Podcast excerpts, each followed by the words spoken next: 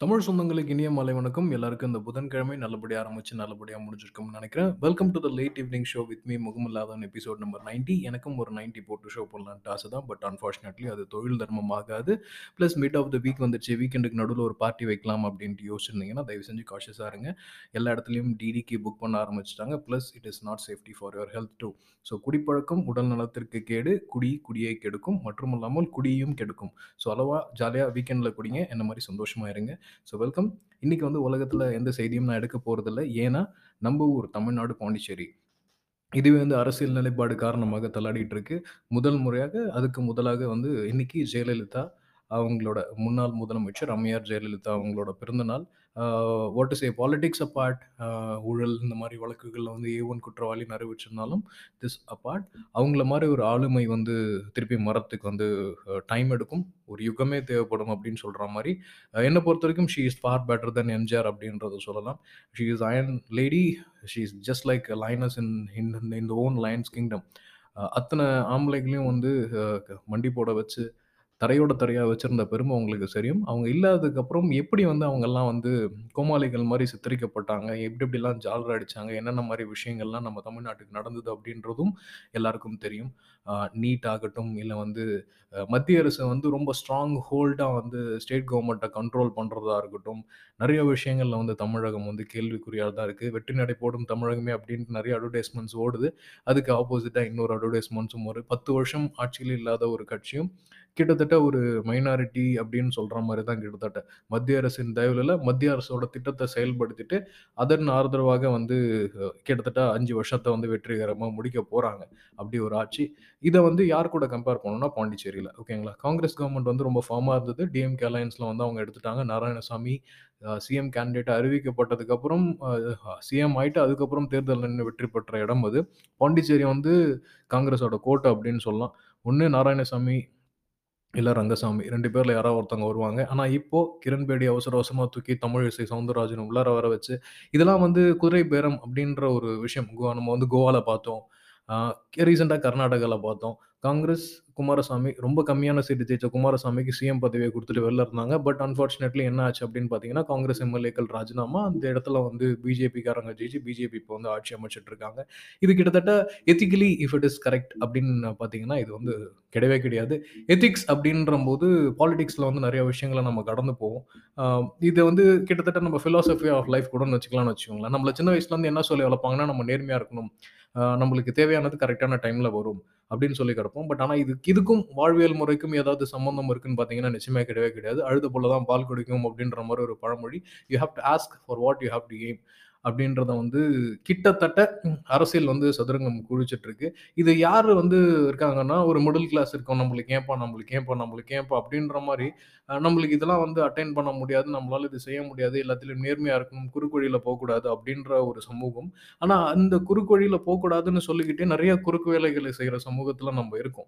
ஓகேங்களா. இது சரியா, தப்பான்னு தெரியாம ஒரு வாழ்க்கை வாழ்ந்துட்டு இருக்க முறையில நம்ம இருக்கோம். ஏன்னா, "ஜாதிகள் இல்லையடி பாப்பா" அப்படின்ட்டு ஸ்கூல் புக்ல இருக்கும். பட் அதே ஸ்கூல்ல அட்மிஷன் சேர்க்கறதுக்கு என்ன ஜாதி அப்படின்றத கேட்போம். இது இது வந்து எல்லா மட்டத்திலையும் இருக்கு. இதை கலைஞ்சு அடுத்த அடுத்த ஒரு அரசியல் எப்படி இருக்கும்? இப்போ திராவிடம், ஆரியம் அப்படின்ற மாதிரி ஒரு கூட்டணி ஒன்று நடந்துச்சு. இன்னைக்கு ஜெயலலிதா அம்மையாரோட பிறந்த நாள் அன்னைக்கு சசிகலா வந்து கிட்டத்தட்ட ஏ2 குற்றவாளி ஜெயில்லருந்து வந்தாங்க. வந்து ஒரு மௌனம் வந்து கலைக்கப்பட்டிருக்கு. இன்னைக்கு வந்து பார்த்தீங்கன்னா, சீமான் போய் மீட் பண்ணுறாப்புல சரத்குமார் மீட் பண்ணுறாப்புல அடுத்தது யாரு? பாரதி ராஜாவும், அமீரும் போய் மீட் பண்ணியிருக்காங்க. இது என்னத்தை காட்டுது அப்படின்னு பார்த்தீங்கன்னா, ஒரு கம்யூனிட்டி பேஸ்டு வோட் பேங்க்ஸை வந்து டெவலப் பண்ணலாமா அப்படின்ட்டு அதுவும் இல்லாம அதிமுக வந்து திருப்பியும் சசிகலா கூட கூட்டணி சேருமா அப்படின்னு பார்த்தீங்கன்னா, 99% அதுக்கான வாய்ப்புகள் இல்லை பட் அதிமுகவில் இருக்கிற வேட்பாளர் எப்படி வந்து ஜானகி அணி, எம்ஜிஆர் அணின்னு பிரிஞ்சதோ, அதே மாதிரி வரதுக்கான வாய்ப்புகள் இருக்கு.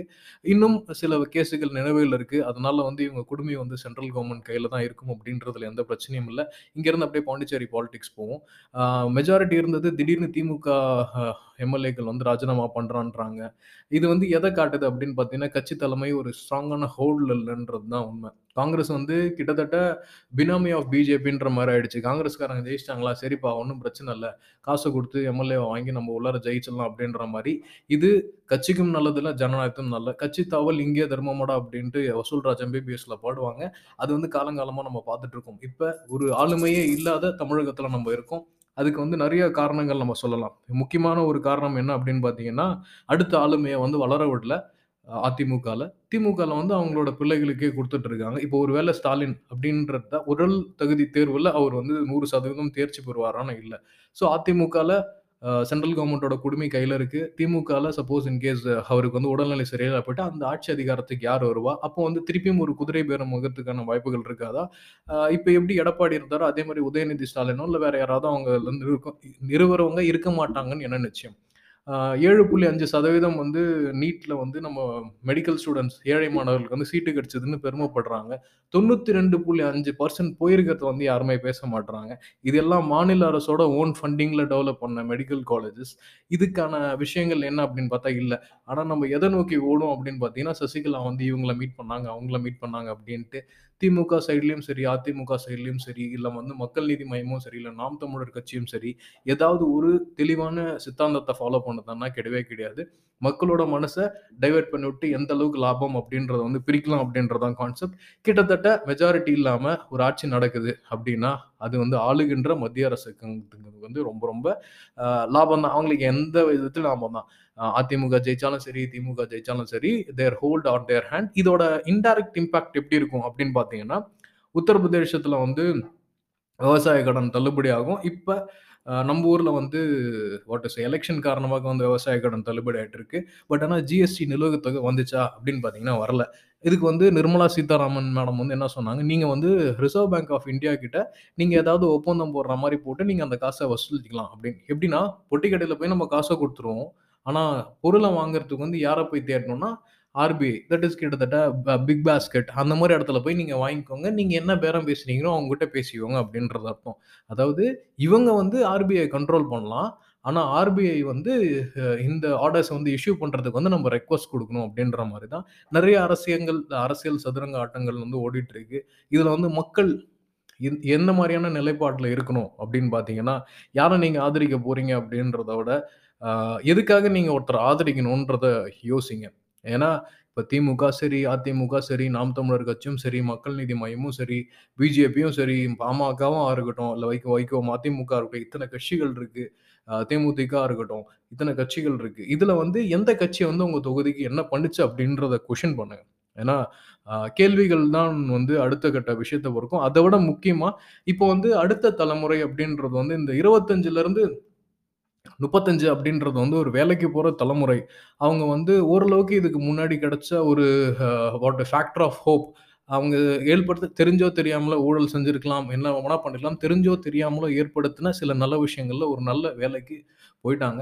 ஆனா அந்த 25லருந்து 15லருந்து 25 என்ன படிக்கிறதுன்னு தெரியாம, படிச்சதுக்கு வேலை இருக்குமான்னு தெரியாம, மீம்ஸ் இன்ஜினியரிங் படித்தா ஒன்றும் லாய்க்கு இல்லை லாய்க்கு இல்லைன்னு சொல்லிட்டு நாளைக்கு நீங்கள் யோசிச்சு பார்த்தீங்கன்னா, நல்ல இன்ஜினியர்ஸ் வரதுக்கே வந்து ஒரு கொஷின் மார்க் ஆகிடும் அடுத்தது டாக்டர். நீட்டை வச்சு டாக்டரை வந்து கை வச்சாச்சு.